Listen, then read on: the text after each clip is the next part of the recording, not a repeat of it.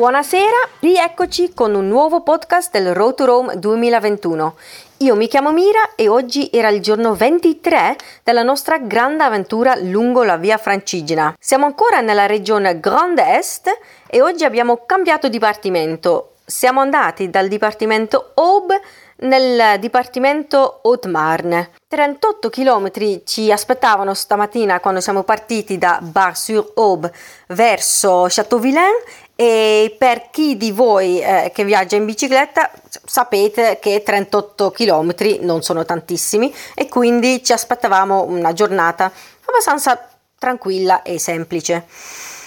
Dopo um, circa 10 km abbiamo fatto una piccola sosta nel paesino Baroville eh, dove la sindaca ci ha accolto con eh, un po' di caffè e un po' di biscotti e ci ha raccontato che negli ultimi anni eh, ha visto un aumento notevole eh, di pellegrini lungo la via Francigena rispetto a quelli che vanno verso Santiago di Compostela e quindi questa cosa ovviamente ci ha resi abbastanza contenti e orgogliosi. Dopo questa sosta abbiamo proseguito verso l'abbazia di Clairvaux che è veramente molto molto bella. Um, si entra attraverso una porta e entrando lì, cioè, una meraviglia, veramente molto molto bella. Um, questa abbazia ora è una prigione. Una prigione infatti uh, è dal 1800 e passa che uh, Napoleone primo ha um, cambiato questa abbazia che prima ovviamente aveva un'altra funzione, però ora è ancora una prigione, a quanto pare fino al 2023. Um, ehm, e perché è una prigione um, non era consentito fare le foto e video all'interno della struttura. Noi avevamo già preso i biglietti per fare una visita guidata di un'ora e mezza quando abbiamo scoperto questa cosa, purtroppo abbiamo dovuto chiedere il rimborso dei biglietti perché ovviamente la nostra missione quest'estate è soprattutto di promuovere la via Francigena e di eh, mostrare ai pellegrini, futuri pellegrini, um, tutto quello che si può andare a vedere lungo la via Francigena. Um, non potendo fare foto e video, questa cosa lì era un po' difficile e quindi purtroppo non abbiamo potuto fare niente lì.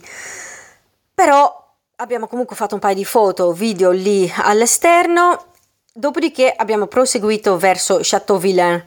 Una tappa breve, semplice, facile. Abbiamo incontrato ancora una volta um, i ragazzi che stanno creando lo spettacolo uh, La leggenda di Sigerico ehm, che abbiamo beccato in un, un ristorante ehm, molto molto simpatici, hanno per, specialmente per noi cantato ancora un paio di canzoni e poi eh, li abbiamo salutati e speriamo di rivederli um, più avanti magari in Italia.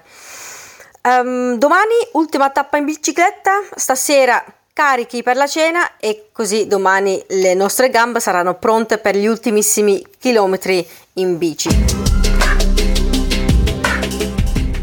Good evening, and once again, welcome back to the Road to Rome 2021 podcast.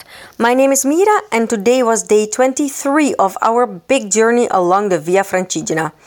We are still in the Grand Est region, and today we actually switched departments. We went from the Aube department into the Haute-Marne department. 38 kilometers were waiting for us this morning when we set off from Bar-sur-Aube uh, towards Châteauvillain. And for those of you who travel by bicycle, you probably know that 38 kilometers is not that much. So we were expecting a rather easy and um, short day today. Joining us uh, today and tomorrow is Jean-Claude Paprin uh, from the French uh, Federation of the Via Francigena.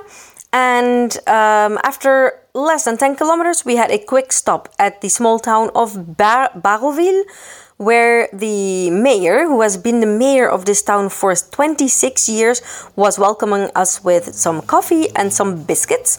And even though she has been the mayor for such a long time, she's still full with ideas and new plans to improve services for pilgrims in her little town. And she actually told us that um, in the past few years, uh, she has seen ever more pilgrims along for the Via Francigena than pilgrims who were on their way to Santiago de Compostela. And of course, this for us was a very nice thing to hear. We proceeded our journey towards the Clairvaux Abbey, and um, entering this abbey through the gate was really impressive. It's a really amazing sight to enter and see this beautiful complex that was built originally in the Middle Ages and then after um, destruction it was uh, rebuilt around 1700 and just after 1800 it was actually turned into a prison by napoleon i and it still holds this function. That's why it was um, actually not allowed to take photographs and videos inside. We initially planned to go on a guided tour um, and we actually already got our tickets but then we learned that we would not have been allowed to take photos and videos inside the abbey.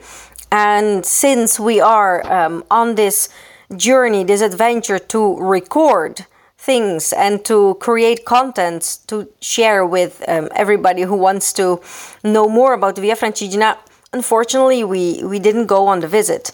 Uh, we took some photos and made some videos in the in the big, let's say, courtyard, um, but unfortunately, the visit didn't go through. After this, we continued um, cycling towards Châteauvillain, which was actually quite a fast, um, fast journey. We met just after Clairvaux Abbey the um, theater group uh, that are performing uh, La Légende, Légende de Sigéric, who we have met the very, very first day on the 17th of June in Calais. It was really, really a pleasure to meet uh, these youngsters again who performed for us again a couple of songs from their uh, play. And uh, with this renewed energy, we are ready for tomorrow's last day stage by bicycle.